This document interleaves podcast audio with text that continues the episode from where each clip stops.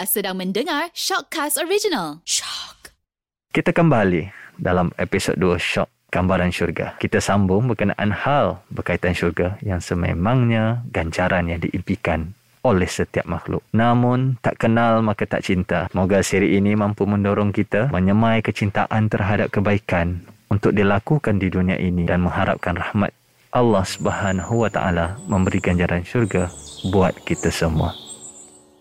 Atif dan Nisa, mari sini duduk dekat Ustaz. Ustaz, Atif nak tanya lah Ustaz. Syurga ni kat mana? Ya Ustaz, Nisa pun terfikir. Syurga ni dekat ke jauh? Macam mana nak pergi syurga Ustaz? Nisa dan Atif nak tahu tak? Apa lagi yang perlu kita tahu tentang syurga ini? Ni Ustaz nak cerita di sini. Cuma ada orang tanya, di mana syurga? Mana tempat syurga? Jadi Nisa dan Atif perlu tahu ni. Ini disebut dalam soal Al-Araf ayat 40 yang mana Al-Quran menggambarkan secara jelas bahawa syurga terletak di atas langit. Ini disebut Innal ladzina kazzabu bi ayatina wastakbaru anha la tufattahu lahum abwabus sama wa la yadkhulul jannata hatta yalijal jamalu fi sammil khiyat wa kadzalika najzil mujrimin surah al-a'raf ayat 40 Sesungguhnya orang yang mendustakan ayat-ayat perintah kami dan yang angkuh merasa dirinya lebih daripada mematuhinya tidak sekali-kali akan dibukakan bagi mereka pintu-pintu langit dan mereka tidak pula masuk syurga hingga unta masuk ke lubang jarum. Demikianlah kami memberikan pembalasan kepada orang yang melakukan kesalahan. Ayat tadi Ati dan Nisa menggambarkan tentang pintu-pintu langit yang mana Allah SWT meletakkan syurga itu berada di atas pada langit sebagaimana diceritakan dalam ayat tadi secara umumnya. Keluasan syurga memang banyak digambarkan betapa luasnya syurga nikmat yang kita dapat ini.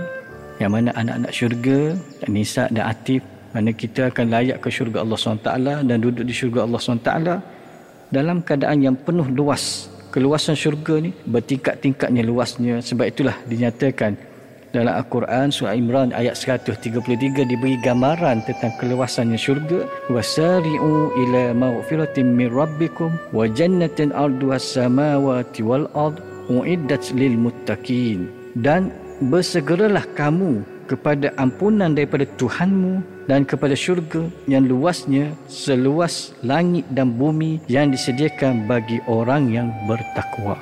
Masya Allah, itulah hadiah Allah SWT kepada kita semua Ati dan Nisa yang beriman kepada Allah SWT yang menjaga taat dengan perintah Allah SWT mengikut sunnah Nabi Muhammad SAW kita buat apa yang Allah perintah apa yang Nabi suruh jangan kita buat amalan-amalan yang bercanggah dengan syariat Allah SWT insyaAllah kita semua akan layak ke syurga. Sekarang kita mendapat kenikmatan keindahan yang diberikan oleh Allah SWT bagi anak-anak dan semua mereka yang taat kepada perintah Allah Subhanahu Taala.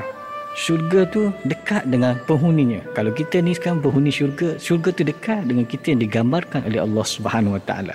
Jadi syurga tu dekat dengan kita dan hari-hari kita hidup dengan keadaan jarak yang dekat dengan penuh kenikmatan dan tempat rehat yang teduh dan nyaman yang Allah sediakan pada kita semua di alam sana, di alam syurga, Nisa dan Atif, Atif dan Nisa rasa seronok sebagaimana kita dapat tempat rehat. Allah cerita pada kita, kita rasa tenang di sana. Dinyatakan dalam surah Ihsan, Al-Insan ayat 13. Muttaqi'ina fiha alal araik la yarawna fiha syamsan wala zamharira mereka berehat di dalam syurga dengan berbaring di atas pelamin yang berhias.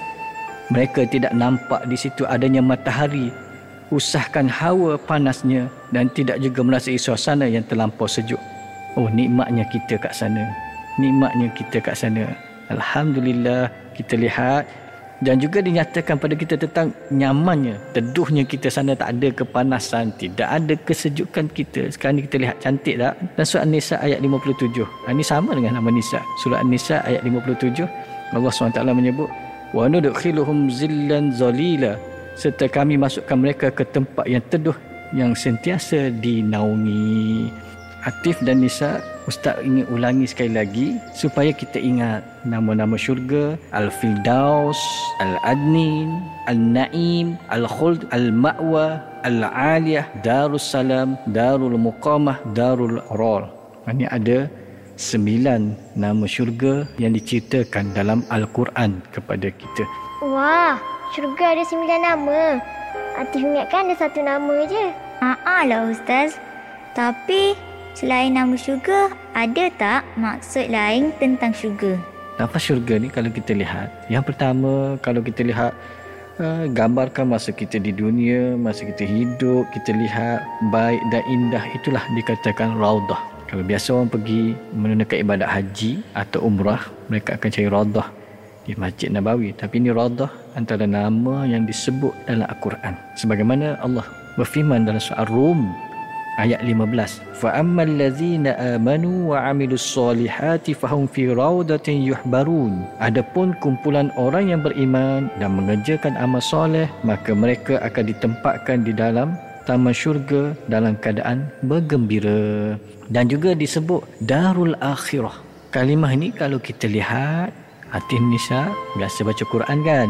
Ha, baca Quran kita ulang kita khatam Quran kita akan jumpa enam kali di dalam Al-Quran disebut tentang Darul Akhirah. Iaitu dalam surah Al-Baqarah ayat 94 surah Al-An'am ayat 32 surah Yusuf ayat 109 surah Al-Qasas ayat 77 surah Al-Kabut ayat 65 dan surah Al-Ahzab ayat 29 dan lafaz yang seterusnya disebut dalam Al-Quran iaitu Al-Husna. Gambaran ini juga disebut dan surah Ar-Ra'd ayat 18 lillazina istajabu li rabbihimul husna wallazina lam yastajibu lahu law anna lahum ma fi fil ardi jami'an wa mislahu ma'ahu laftadaw bih. Ulaika lahum su'ul hisabi wa ma'wahum jahannam wa bi'sal mihad.